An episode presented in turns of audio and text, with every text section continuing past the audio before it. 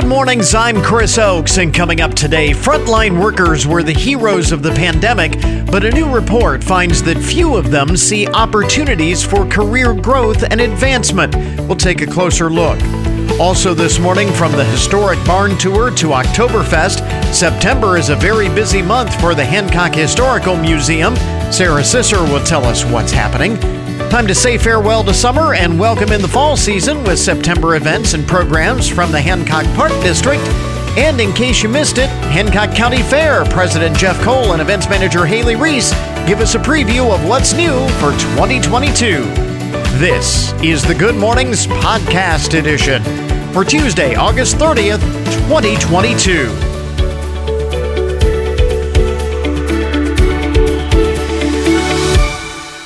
Today is the day. Big, big news here. Today is the day Starbucks is back with its pumpkin spice latte. I know it's what we've all been waiting for. The coffee giant's pumpkin spice latte has been a long beloved fall drink. It's been on the menu for almost two decades with more than 600 million sold since 2003. But but, according to Google data, not all states are excited about this. According to Google Trends, I thought this was interesting.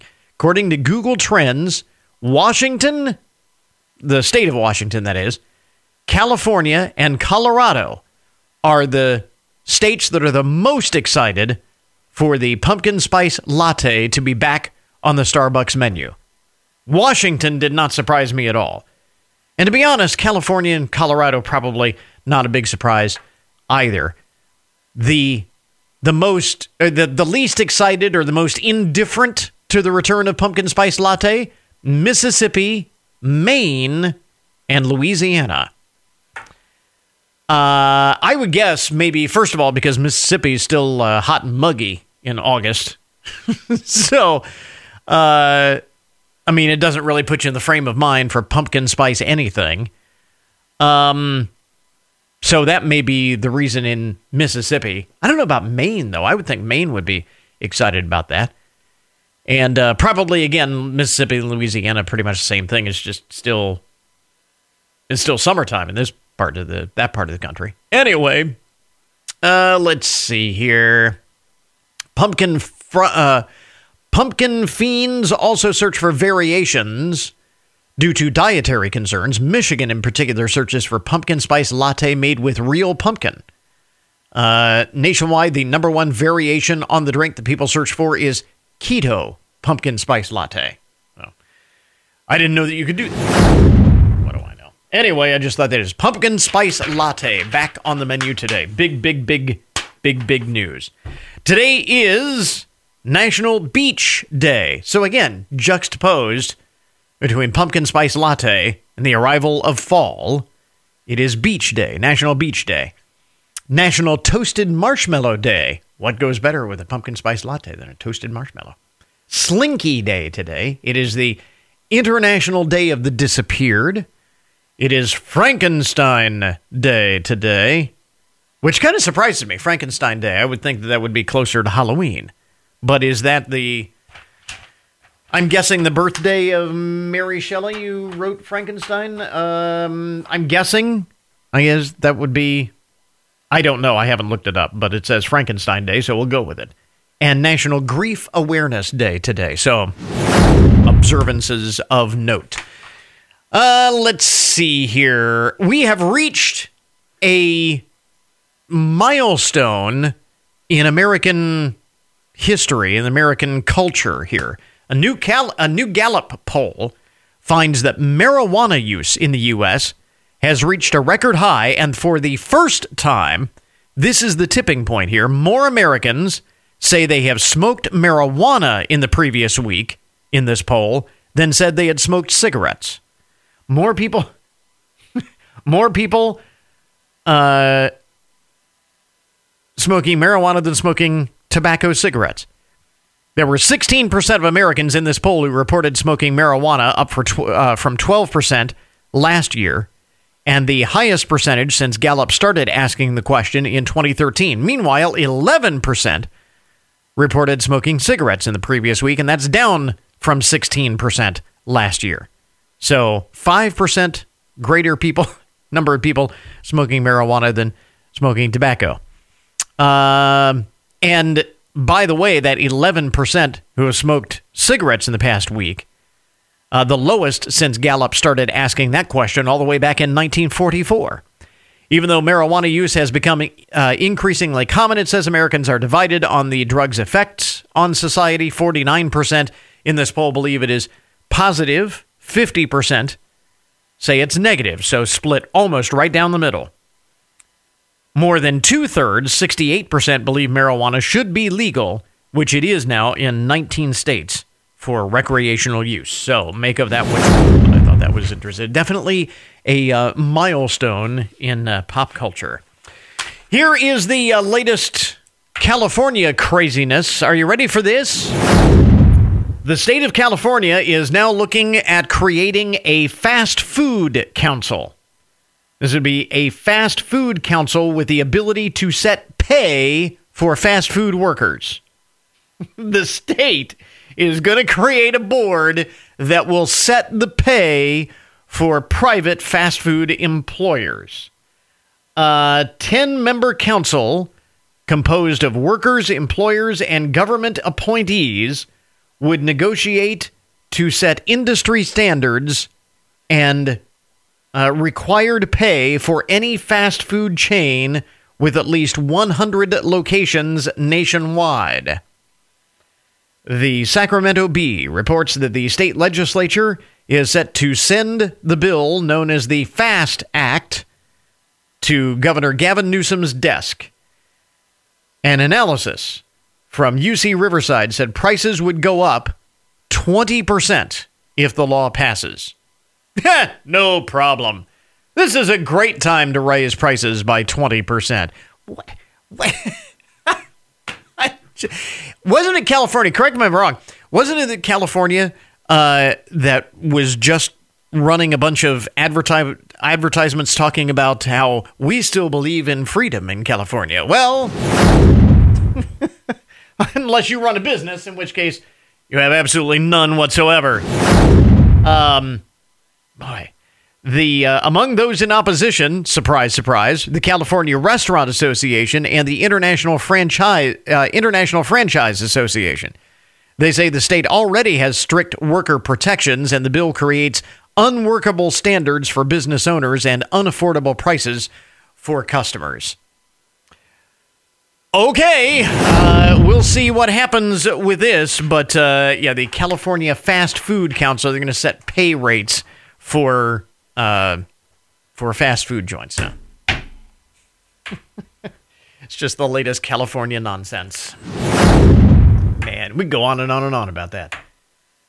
Uh, this is kind of interesting stuff. A uh, new survey commissioned by Certa Betting and uh, it says here, while we're, it has to do, well, I'll just read the story and then you can make of it what you will. It says, while we're all familiar with dating red flags, there is something you might be into in the bedroom that could have that could have you finding yourself single. Do you eat in bed? Do you snack in bed? According to this poll, of Americans, again, commissioned by Certa Betting, uh, 35% of respondents admitted to eating in bed.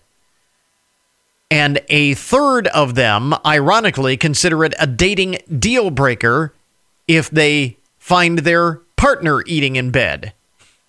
While 35% of respondents admit to eating in bed themselves, a third of them, ironically, consider it a deal breaker if they if their partner uh, eats in bed. 38% of millennials said that they would end a relationship over sack time, snack time, as they put it, even though that's the same demographic that was uh, eating in bed the most by their own admission. 40% of uh, millennials say that they eat in bed, but they are also the highest number who said that they would end a relationship if uh, their significant other uh, left crumbs in bed. And I just thought that was kind of ironic. And how about this?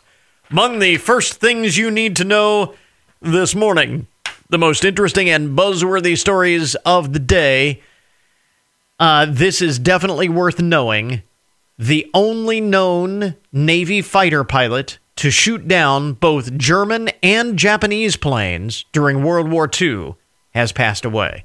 And think about this we're talking about two completely different theaters of the war in World War II. Is the only known Navy fighter pilot to shoot down both German and Japanese planes during World War II. Dean Diz Laird was 101 years old when he passed away earlier this month. His daughter announced on Monday that her father had died at his home in the San Francisco Bay Area. He saw his first wartime action in 1943 when he shot down a German bomber and a seaplane off the coast of Norway. After he was reassigned to the Pacific Theater in 1944, he shot down a number of Japanese aircraft. He also flew during the Korean and Vietnam Wars before retiring from the Navy in 1971 at the age of 50. Dean Diz Laird, 101 years old. May you rest in peace. True American hero. Pretty amazing. There you go. Some of the uh, most interesting and buzzworthy stories to get your Tuesday morning started. WFIN News. I'm Matt Demchek. The Findlay Hancock County Community Foundation Board of Trustees has approved nearly $24,000 in grants in the mental health field. The grants will go to four local organizations Cancer Patient Services, Family Resource Center, Welcome to New Life, and Findlay City Schools for various projects. The Community Foundation says the need for mental health services and support for those services continues to grow as the community works to overcome the effects of the opioid epidemic, COVID pandemic, inflation, and other adversities. The Ohio State Highway Patrol says one of its cruisers was hit by a pickup truck while the trooper was conducting a traffic stop.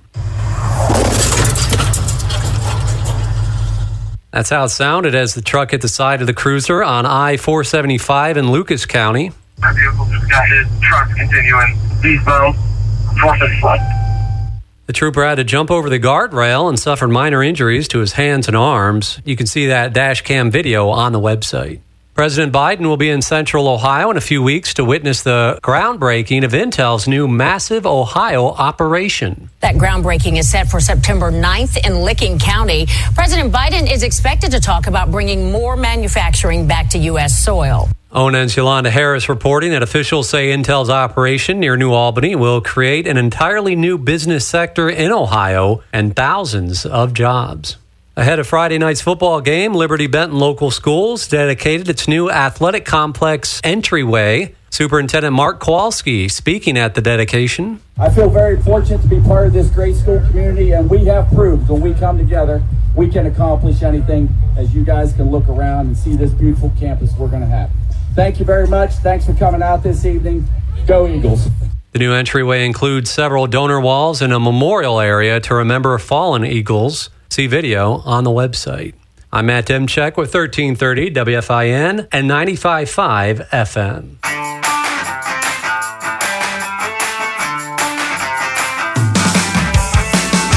Well, during the pandemic, we heard a lot about frontline workers, those that deal directly with the public. Of course, uh, there are the doctors and nurses, uh, a couple of examples, but it's far more likely uh, that those frontline workers will be in jobs like waiting tables and stocking store shelves. And uh, joining us this morning is Lareina Yee. She is a senior partner at McKinsey and Company, a global management consulting firm, with more on a report about the realities of those jobs and the lack of advanced advancement opportunity in those jobs and the way it is hindering the American dream. And Lareina, before we get into the meat of it, I think one of the things, let's lay one myth to rest right now that the lack of upward mobility that you see in those jobs is not due to a lack of work ethic or a lack of dedication to the job. It's it's not because uh, they're lazy or they don't care. That is not the case. Absolutely, that's not the case. In fact, one of the things we looked at, Chris, was the ambition level of frontline workers. And close to 80% of frontline workers of color told us that they want to advance. They want to get that promotion and they want to see a higher level of wages. But guess what? Here's the rub. Well, close to 80% of them desire that less than 20% of them actually received a promotion in the last couple of years. Hmm. So is that really the, the impetus for this report? I mean, talk a little bit about why this report is uh, so important and so timely. Well, we wanted to look at the 112 million workers who are frontline workers. And that is 70% of the U.S. population. And so it's a very, very large amount. So in the first case, we just wanted to understand, Chris, what, what's going on? What is it like? And of course, underneath that, what we found is that lack of economic opportunity or economic mobility is another way of saying it to your first question. And what we also found is that if you are a person of color, if you're a worker of color in the front line, your wages are lower and your day to day experience is worse. So, what are the the challenges then? I mean, from the report, what do we what do we find? Why are those workers trapped in jobs uh, that are necessary? Uh, that we typically think of as entry level or stepping stone type of positions, but not able to take those next steps? It's a great question, Chris. And I think one of the things you just said is stepping stone. And what we find is often, and particularly for frontline workers of color, that sense of stepping stone is elusive. So right now, just to kind of put a couple of facts on the ground, 50% of those frontline workers make less than 30K a year. And to your point on is there a stepping stone? Let's say one of those stepping stones is to actually go from being a frontline worker to being in corporate America, to having one of those entry jobs. So going from being a person who works in a retail outlet to actually being someone in the corporate center. For that, only 4% of frontline workers actually make that jump. And less than 30% of frontline workers will see a significant change in their wages over the course of their career. And I say career because the vast majority of frontline workers are staying in those jobs over the course of their career.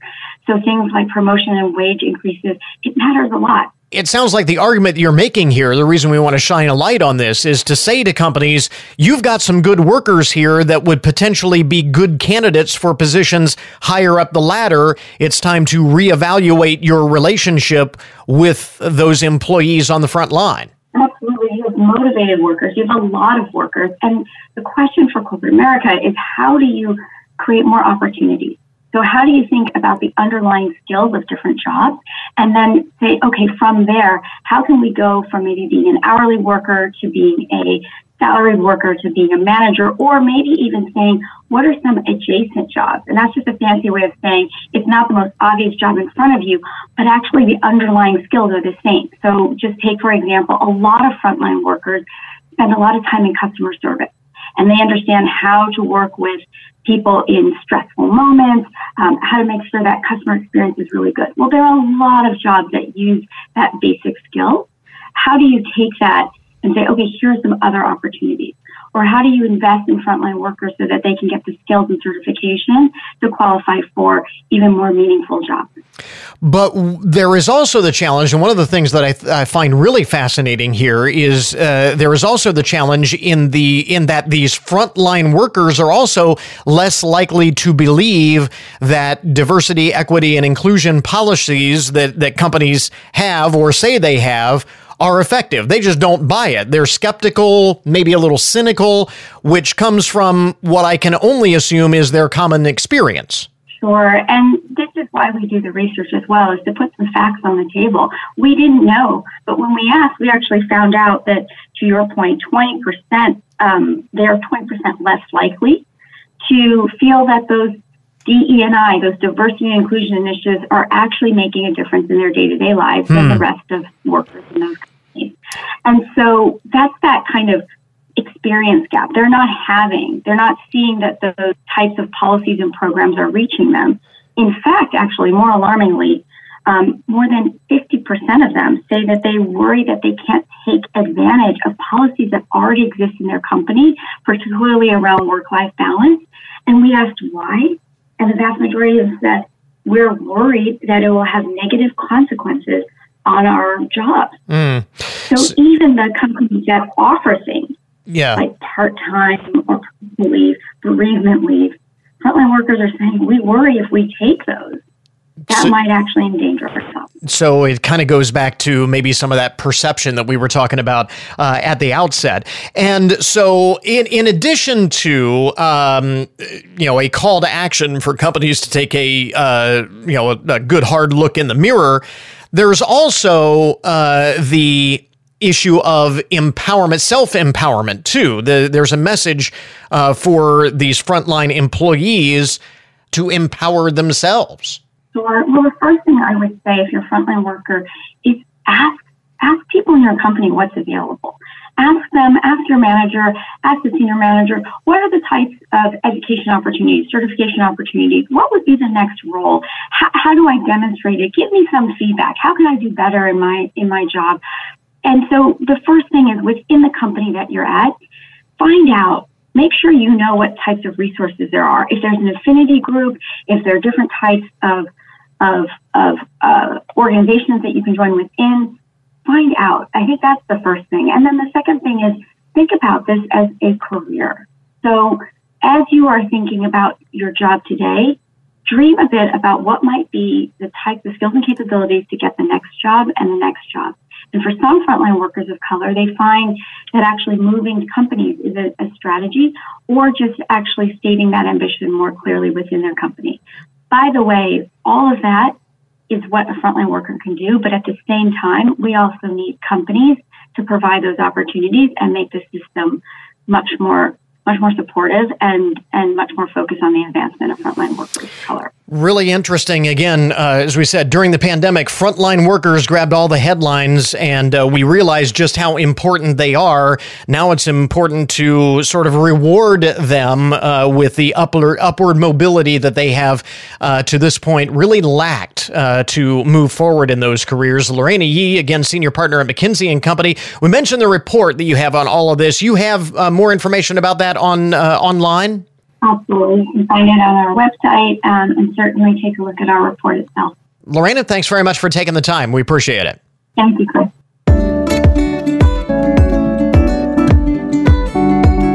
Well, as we mentioned, we're going to be uh, out at the uh, Hancock County Fair tomorrow, uh, Thursday, and Friday morning. So we're getting all of our other business out of the way before we head to the fair. Sarah Sisser is with us from the uh, Hancock Historical Museum.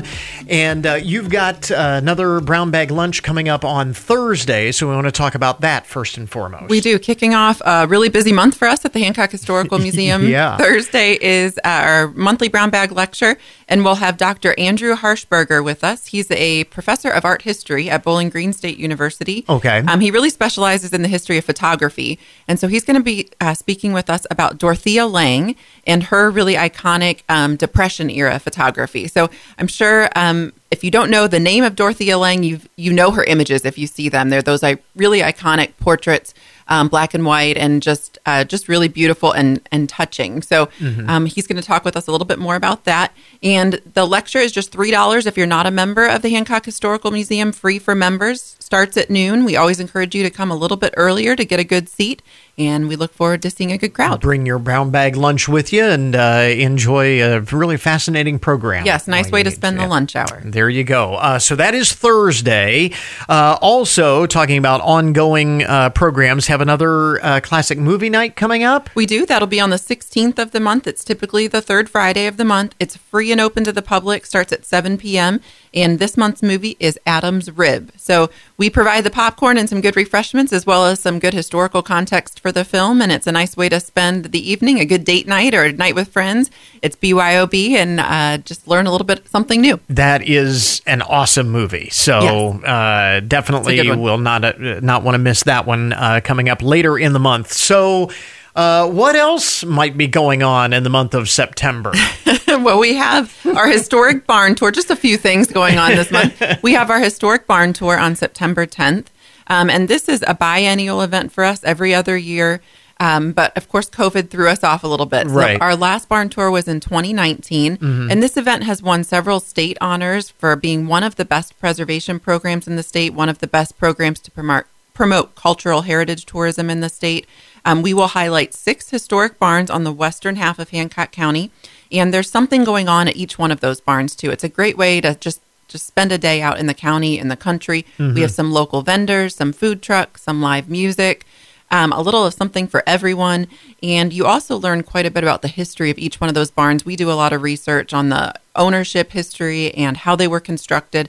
And um, it's just people are so fascinated by that history. I love those old timber frame structures. Yeah, and, and we've talked about this before. I mean, we often think of the stories that old homes, uh, historic homes, can tell, and they certainly can. But the barns have their own stories to tell. They do. Each one's really unique and tells a, a unique story about that family, about that farm. Mm-hmm. Um, so I encourage people to really just learn more about Hancock County by going, uh, taking part in this tour. Yeah. You can buy your tickets pre-sale for ten dollars. It is free for children sixteen and under. We love to see the kids out there learning a little bit more about life on the farm. Mm-hmm. And um, you can also buy tickets the day of the tour, but then it's fifteen dollars, and you can buy them at any one of the six barns the day of the tour. and all of these are still working barns in some way, shape, or form. Yeah, so um, some have been preserved or restored and are just being stewarded. Maybe they're used for storage or for a workshop. Mm-hmm. Some are still very functional farms, you know, on working farms Right. with um,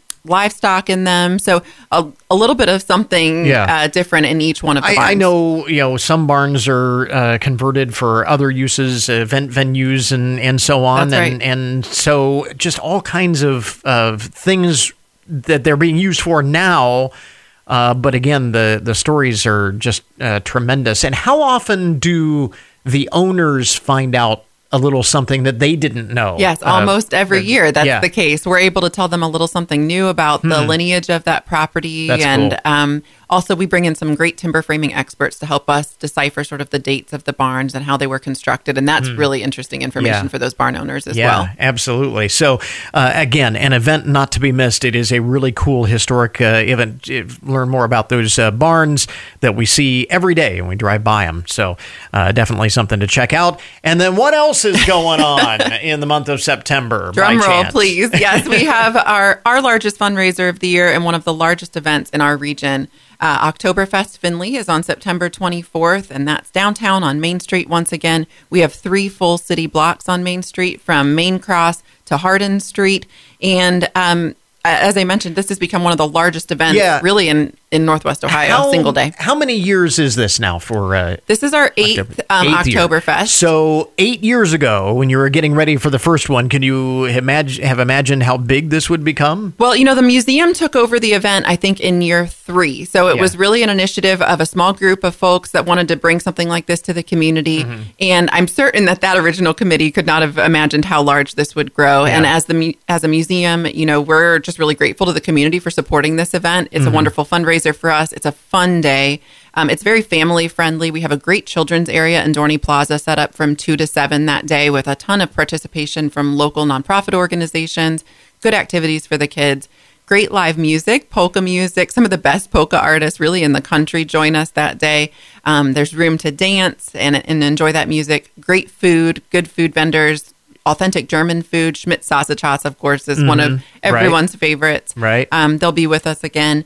And of course, a lot of beer, a lot of good beer. Local beer, Findlay Brewing Company is our official beer of Oktoberfest Findlay. Some good microbreweries, and then a lot of domestic and German import beers as well. So, uh, give us all of the particulars on this, uh, because again, it is the big event. Certainly, uh, the big event as we head into fall here locally. So, uh, what do folks need to know? So we start at two o'clock uh, on the twenty fourth, and um, we'll go until ten thirty that evening. It is five dollars at the gates for um, everyone twenty one and over, three dollars for twenty one and un- or for under twenty And um, as I mentioned, very family friendly event. Lots of children's activities uh, to partake in, and um, we are on Main Street from Main Cross to Hardin Street. Okay. Uh, so parking, you know, available throughout downtown, but do keep in mind that uh, that those three blocks Yeah. of Main Street will be closed. Um, now, I know the last time we had you here, you were still looking for volunteers. Have you got enough lined up, or you can? we always use need more. We always Okay. need more. It takes about 200 volunteers to pull off an event like this,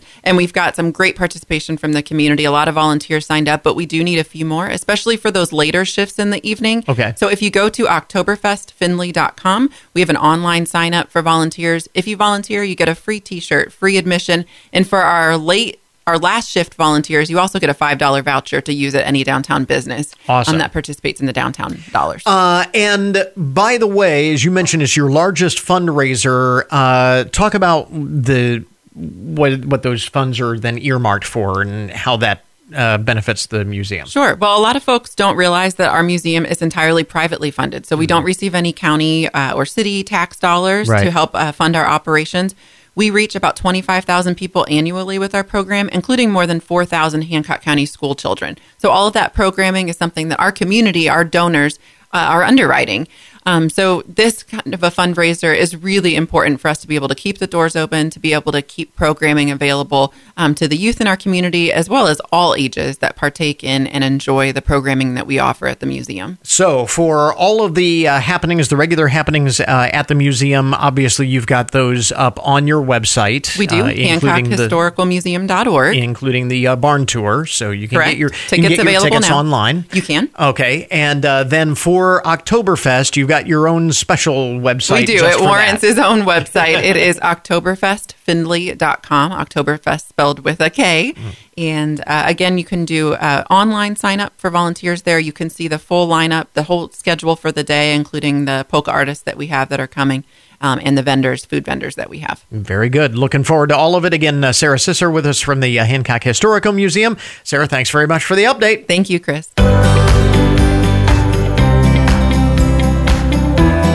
Well, of course, with Labor Day weekend coming up, that is the traditional sayonara to summer and uh, the unofficial welcoming of the fall season. And so let's talk September events and programs now.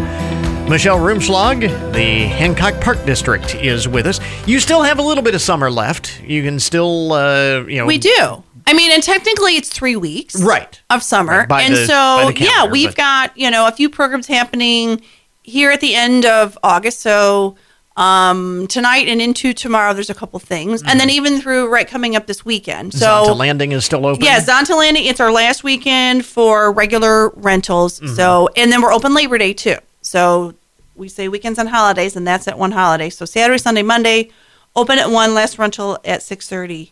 Remember, cash or check. So, if you need to get that last pedal boat ride Mm-hmm. There in. Mm-hmm. for the summer, um, I think the weather's supposed to be better. It was a little Yeah, warm the gonna be- last couple of days. Yeah, it's going to be very nice. So, So- you know, um, I know there's a lot going on with the fair and, of course, By the way, football and stuff. There's just, uh, yeah. you're at the fair, right? We have a booth at the fair. I'm hoping to be at the fair tomorrow morning at some point. Yeah. I have a, I have a commitment in the morning, but we do have we're in the Act tent. It's the tent with the the fish tank that Division of Fisheries brings out. So Mm-hmm.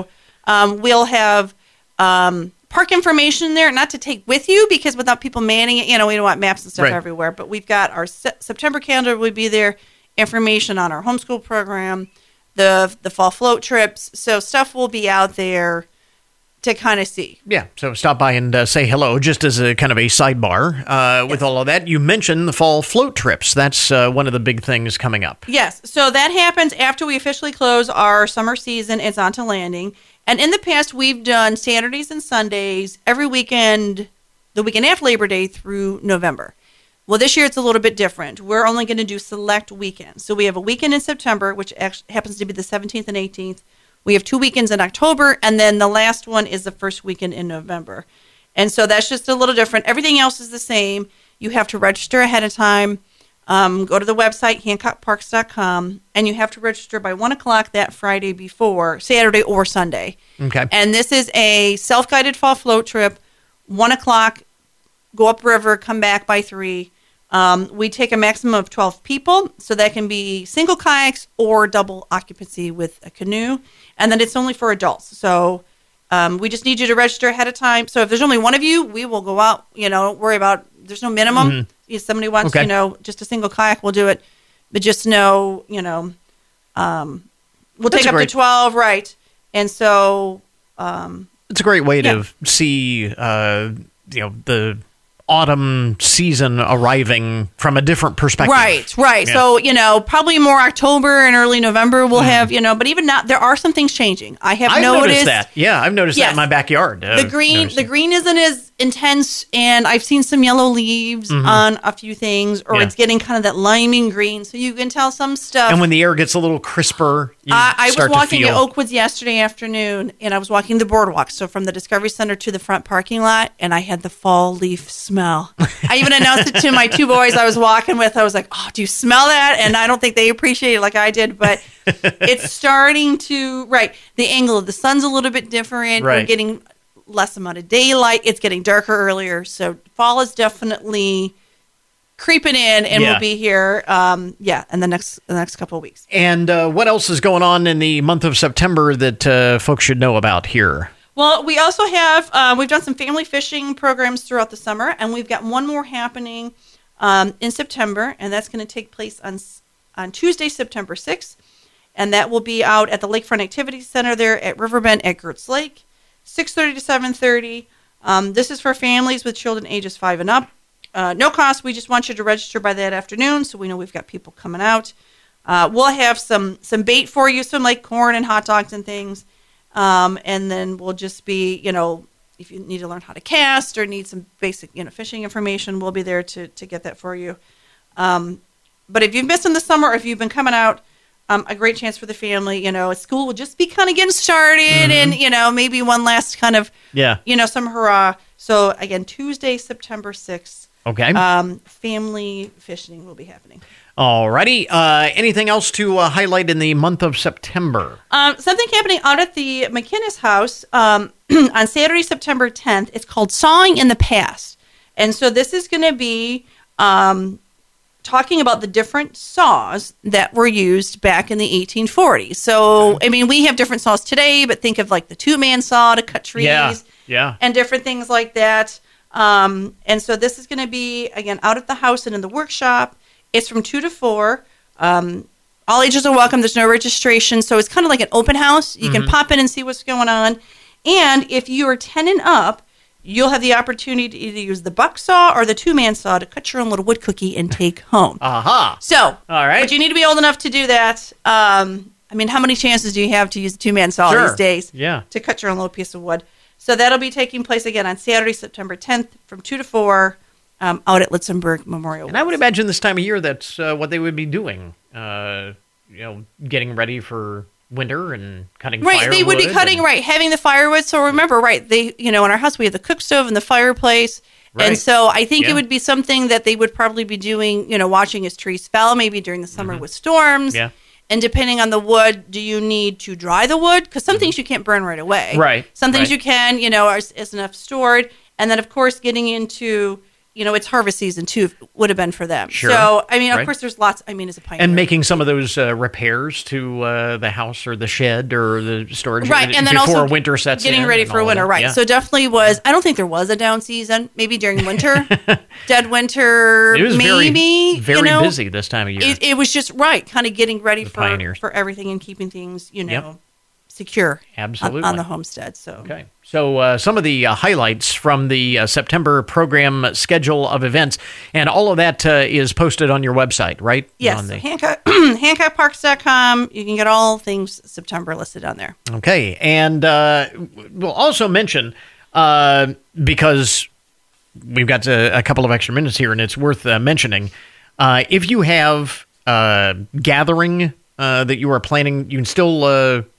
Uh, reserve uh, shelter houses and things like that. Yes. uh, so I mean, you can always, you know, I always tell people, you know, we want you to go to program activities and like that, but you can check facility, you know, availability also on the website. So click on that tab, and then it'll, you know you'll kind of search it by um, what shelter or facility you're looking for, and then you can see it's something available here for the fall. and of course, we rent year to date. So if Right. you've got something next summer that you want at Riverbend. Now is the time to do that because Right. obviously there's certain shelters that are more popular than others Mm-hmm. and even just all the shelters. I mean, there's rarely a time. Again, that's not my area, but people will call, and I, you know, might have Right. to talk to them. Yeah. that there's not, you know, they want a certain weekend in June. There's nothing available. Yeah. So now is a good time to look ahead uh, to that. Certainly, if you've got Right. something coming up in the fall, but even again, looking ahead to, as you said, next summer. Right, next and all of summer. So if you've got, you know, I know some of them are getting into the, you know, your senior season. So if you want graduation, Graduation parties, or something right. with the shelter, I know the activity barn at Litzenberg is really popular for that kind of activity. Now is the time to to get online and to reserve that. Okay, so uh, put that uh, bug in your ear as well. Uh, we've got the link up to the Hancock Park District website at our webpage at goodmornings.net. And again, Michelle Rumschlag of the uh, Hancock Park District with us this morning. Thanks very much for dropping by. We appreciate it. Thanks for having me. You're listening to Good Mornings with Chris Oakes on 1330 WFIN, WFIN.com, and 95.5 FM. We interrupt this program to bring you a broken news alert. Today's update on the odd and unusual side of the news brought to you as a public service, more or less, of Hancock County Veteran Services. A cop in Harrison County, Indiana, is now facing federal charges for allegedly impersonating a police officer. now, how can that be, you say? He's a sheriff's deputy in Harrison County, Indiana, facing felony charges for allegedly posing as a police officer in New Albany, Indiana. Uh, so this is how, how does a cop get charged with impersonating a cop? Um, apparently, an email that uh, in an email that claimed officer misconduct, uh, which had a New Albany police officer listed as the sender, allegedly claimed that they had reported allegations of misconduct in their department, but the issues were being ignored. Indiana police began investigating the allegations about the department and contacted the New Albany police officer listed as the sender, who told them that he had no knowledge of such communication being sent. That opened an investigation into identity deception, which led to the arrest of 37 year old Officer Ralph Weaver the Harrison County, Indiana Sheriff's Office. Weaver is currently a deputy in Harrison County. He previously worked for the New Albany Police Department, but does not any longer. And according to court documents, not all, not long after the email was sent, uh, I would assume former Deputy Weaver called an officer with the Indiana State Police and asked him if he had heard about uh, the email. When an officer told uh, Deputy Weaver he was under investigation for identity deception and impersonating a police officer, he allegedly asked if there could be a crime of impersonating a police officer if a police officer was the one who sent the email. Uh, and apparently the answer is yes. if you are a cop, you can still be charged with impersonating a cop for it for an agency you don't work for. I guess that does make sense when you think about it. Uh, again, the now former uh, deputy Weaver, I would assume, it, I've got to think that he's probably on leave at least, has been charged with identity deception and obstruction of justice. In all kinds of trouble there. Just bizarre. Something you don't uh, hear about every single day. I guess. Elsewhere in the broken news, uh, this is an example of why you should not believe everything you read on the internet. Officers, the Greater Manchester Police, arrested a drunk driver who uh, tried to get out of a ticket by apparently he blew through a red light right in front of officers on Saturday night. He was pulled over, and before being given a breathalyzer test, he shoved a load of coins into his mouth. Apparently, that is a thing on the internet that claims that if you put a bunch of coins in your mouth, it'll uh, mess up the uh, results and, and you will not blow uh, above the legal limit on the uh, breathalyzer. Um, it did not work. Uh, the uh, man blew over the legal limit. The Greater Manchester Police posted on Facebook Don't believe all you read on the internet, guys. Guess what? Didn't work. So it's, uh, it's one of the more bizarre things, though. People have tried to do to get out of uh, get out of a charge. Uh, let's see. Do you remember a um, we got a, uh follow up in the uh, broken news. You remember the uh, man in New Jersey who claimed, I think we had this uh, story a couple of months ago, a man in New Jersey who claimed to be an NFL player so that he could order a Super Bowl ring that he claimed was a gift for quarterback Tom Brady's child. You remember this story? Guy claimed to be an NFL player so that he could order a Super Bowl ring, ostensibly for the child of Tom Brady, like Tom Brady couldn't afford to buy his own kids Super Bowl rings if he if he really wanted to. Well, now this guy is going to prison. Scott Spina Jr. was sentenced to three years in jail. Uh, earlier this week, uh, the 25 year old sold the rings to an auction house for $100,000 back in 2017. The U.S. Attorney's Office in Los Angeles said he pleaded guilty to mail fraud, wire fraud, and aggravated identity theft. So, all kinds of trouble there. Again, don't do that, guys. Mace, file that under the category of seemed like a good idea at the time, but it's not. Uh, let's see here. This is, yeah, I'll skip that. Not really that great. How about this?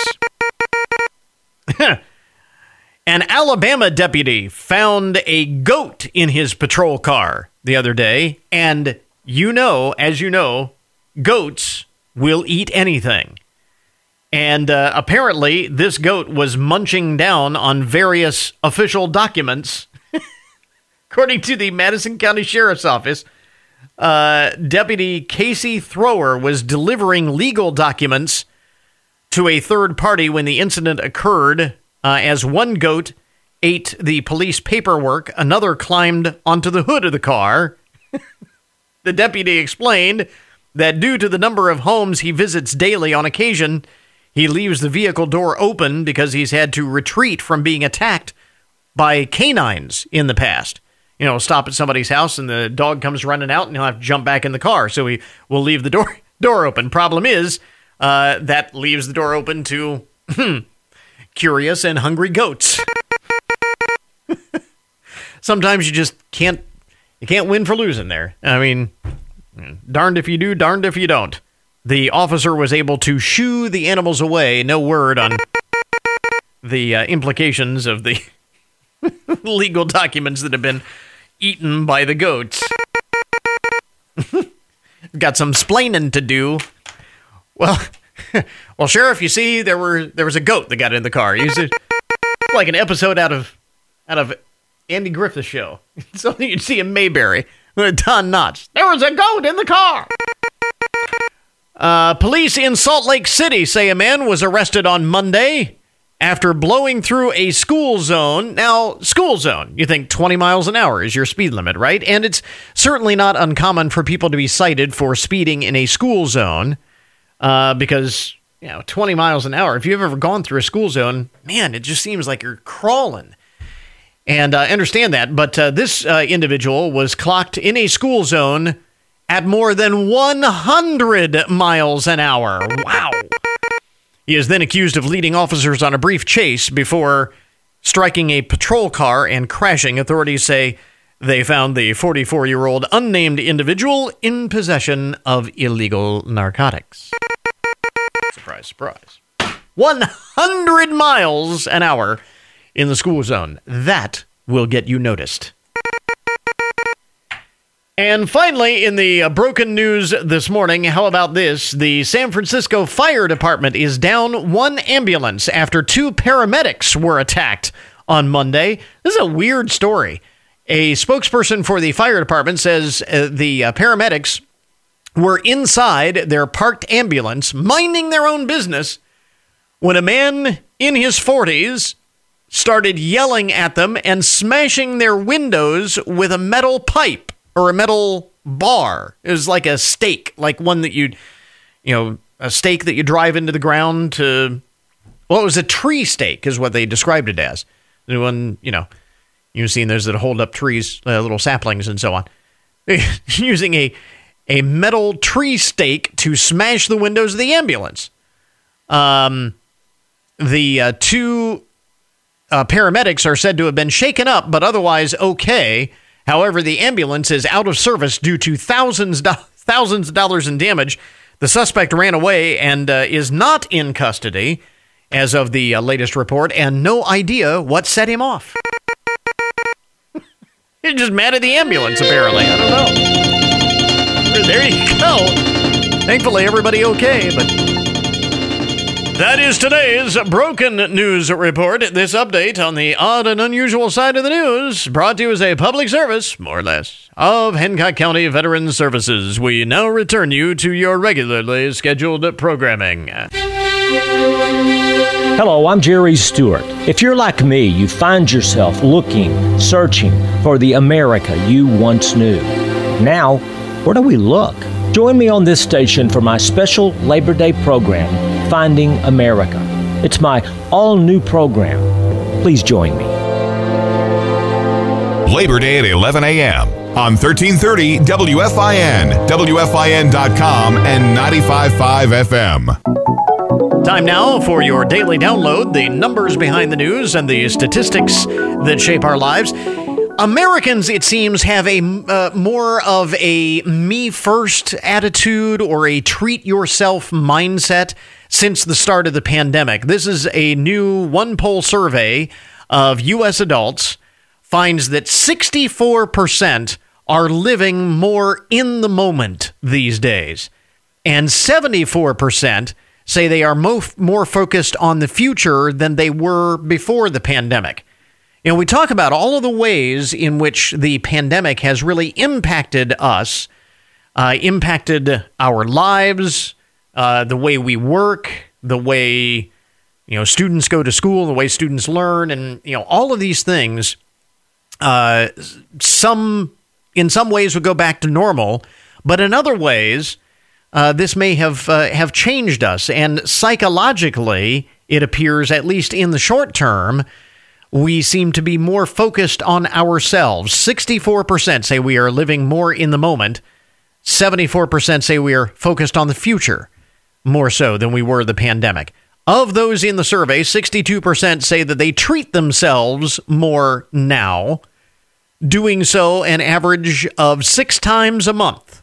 We just take set time aside to treat ourselves, to do something just for us because you never know. I think that was the, the thing that we learned in the uh, pandemic. You just never know. Two thirds, 66% in the survey, say they are more likely to treat themselves during the week now rather than waiting for the weekend. Uh, they say it's it seems more special when you treat yourself during the week than it does on the weekend. Hmm. Topping the list of the ways that people treat themselves are uh, going out to eat, uh, food, just in general, some something having to do with food, maybe making a special dinner or going out to eat or what have you. Forty three percent cited food. Uh, new clothing. Uh, you look good, you feel good. Thirty five percent treat themselves to new clothing, and uh, thirty one percent say that they focus on experiences, doing something new or doing something that you particularly enjoy that maybe you just don't do enough of.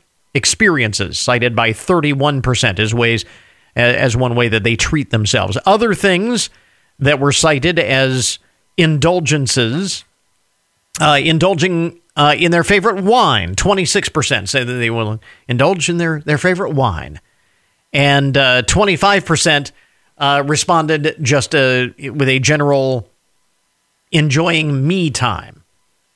25%. Just enjoy some me time. I think that's what uh, all of it is about. Just enjoying a little me time. Something to think about uh, in the wake of the pandemic. Uh, the way we have a mindset of treating ourselves more so today than we used to. And that I don't think is necessarily a bad thing. I mean, you can have too much of a bad thing, to be sure, but uh, you know, taking some time to focus on ourselves. How many times psychologists have said over the years we need to do more of that? It is good for our mental health to do that, and now it seems that uh, we have taken that to heart. Labor Day weekend coming up, and in Hancock County, that can mean only one thing. It's time once again for the Hancock County Fair. opens tomorrow, and we will be there tomorrow morning, Thursday morning, Friday morning, originating this program from the fair. And in case you missed it, last week, Hancock County Fair President Jeff Cole and events manager Haley Reese dropped by the studio to give us a preview of what is new for 2022 at the fair. Most people already know, they may have already heard.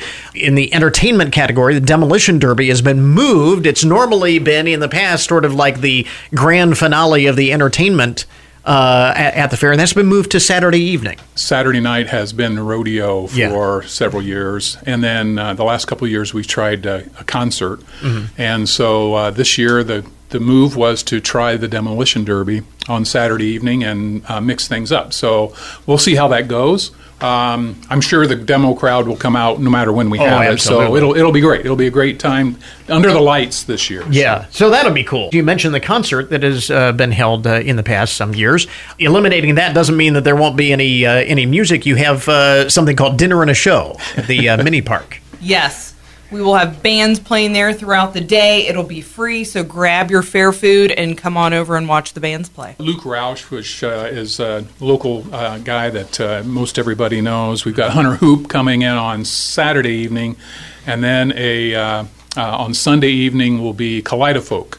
Uh, which is a young group coming out of Upper Sandusky, uh, and they do a mix of music from uh, the 70s and Yeah. after that. And that'll a be fun. Yeah. Eclectic, very Dinner- eclectic group. Dinner and a Yeah. show. I like the idea there. And, and, and aside from that, you've got a lot of the other popular stuff uh, coming. At the band show, the donkey races are back. Yeah, so uh, although there's some changes, it's mostly the same. Yeah. Like you said, band shows Wednesday night, donkey races Wednesday night, calf scramble Thursday night, Mm-hmm. um, and um, and then Sunday is the tractor pulls. Mhm. Saturday night is, um, j- I know I'm jumping around on the days, Yeah. is the horse pulls, which is always a, a big fan favorite. Couple of uh, things with respect to uh, ticketing for the fair this year. Tickets are uh, available online now, and we would encourage you to buy your tickets now Mhm. online ahead of time before you get to the gate. If you've got your ticket bought ahead of time, you'll be able to walk through the gate almost without uh, slowing down. Tickets are the same price whether you buy them online or at the gate, Mhm. and uh, those tickets uh, fees are going to be um, $10 adult admission, $5 for youth. That's for youth that are 10 and 17, so that's a change from last year. Right. It, is, it had for years been 16 and under with an adult. Now, if you're 10 to 17, you get in for $5. Kids 9 and under will get in free with an adult. Okay. And um, the other change is you cannot buy a season ticket at the gate. Need to get Uh, those You'll need to get those advance. online ahead of time if you want a season ticket. And there are a couple of specials. Yes.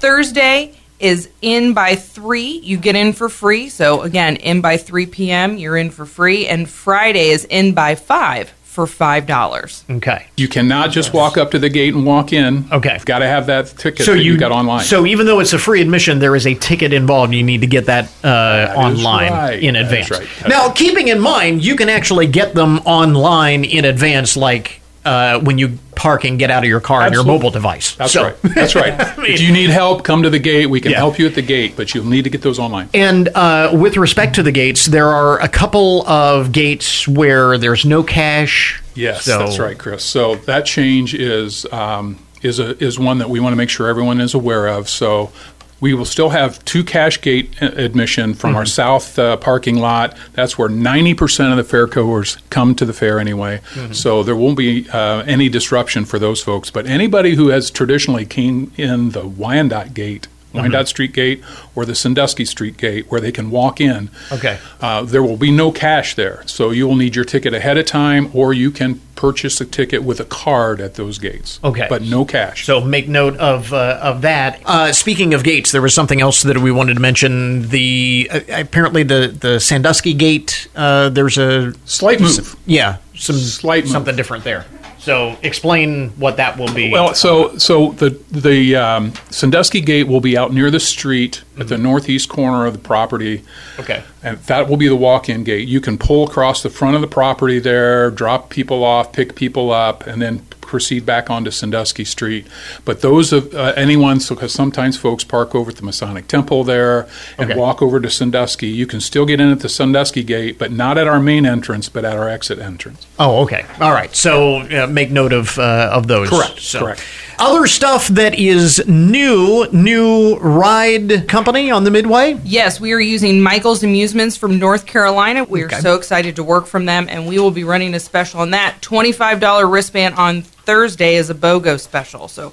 $25 on Thursday BOGO special. So Thursday is a great day. It's going to be a hot day at the fair. Yeah, I mean Thursday uh, again with the uh, in by three, you get in free. You've got the BOGO on the uh, on the rides. That is a, uh great uh, great day for families. So definitely a day to circle uh, on the uh, calendar. And Great day to come to the fair and get your food for lunch too. All the folks that are working in town, come on down. Absolutely. Uh, what are some of the other things that people need to know? I did, again, I wanted to highlight some of the things that were new and uh, a lot of things to talk about there. But what are some of the other uh, highlights that we need to uh, make sure that people are aware of? So this year, uh, we're excited that we're going to be giving out a couple of scholarships. It's the first time that uh, the Hancock County Ag Society has given out scholarships. So we're going to announce those winners. We've gone through the application process and the evaluation process, and we're going to announce those uh, recipients at the opening ceremonies on Tuesday evening. So we're excited about that. Something new, something we're committed to to give back to the youth. Did want to point out in regards to the rides too.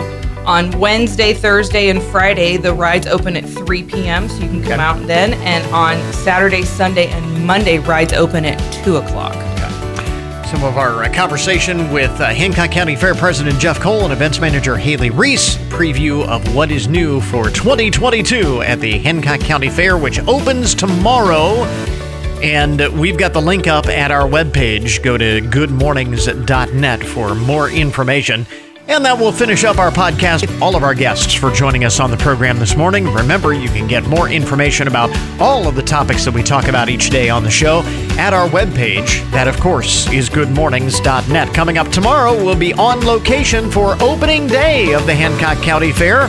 Always an exciting time. Until tomorrow morning, that is Good Mornings for this morning. Now that you've had a good morning, go on out and make it a good day. We'll catch you back here tomorrow.